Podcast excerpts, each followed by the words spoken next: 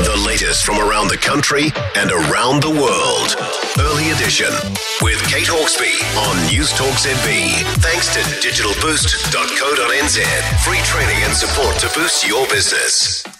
Quarter past five. So, we all know that online scams are becoming more slick and sophisticated. But when we do think of those likely to get caught up in scams, we really uh, mainly think of elderly people, don't we? But that is not always the case. A new study from the UK says nine in 10 parents are concerned about their kids falling victim to online scams. Online Safety Operations Manager at NetSafe, Sean Lyons, joins, uh, joins us now. Sean, thank you very much for being with us. Is it a similar picture here in New Zealand? Are our kids getting scammed here?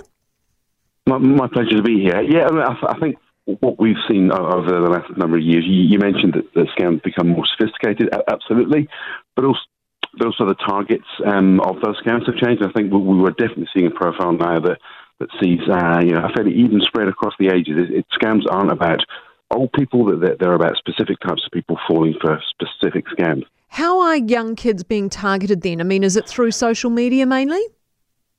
Yeah, yeah, we, we certainly see that. Certainly, in terms of the, the types of scams that, that young people fall for, might be different from, from that that we traditionally have seen um, older people falling for.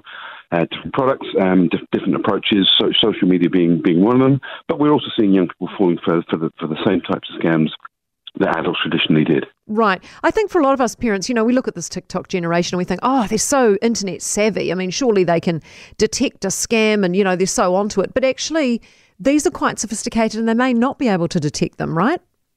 Yeah, I mean, absolutely. I, I, think we sometimes can confuse that, that sort of technical literacy, if you like, with their ability to spot when people are trying to take advantage of them. And I think that's one of the skills that, as parents um, that, that have young people in, in our lives, we have to make sure that we are part of the, the, the program to teach them um, to, to recognise when it is that someone's trying to take advantage of them. So, what can we do? What should we be doing as parents?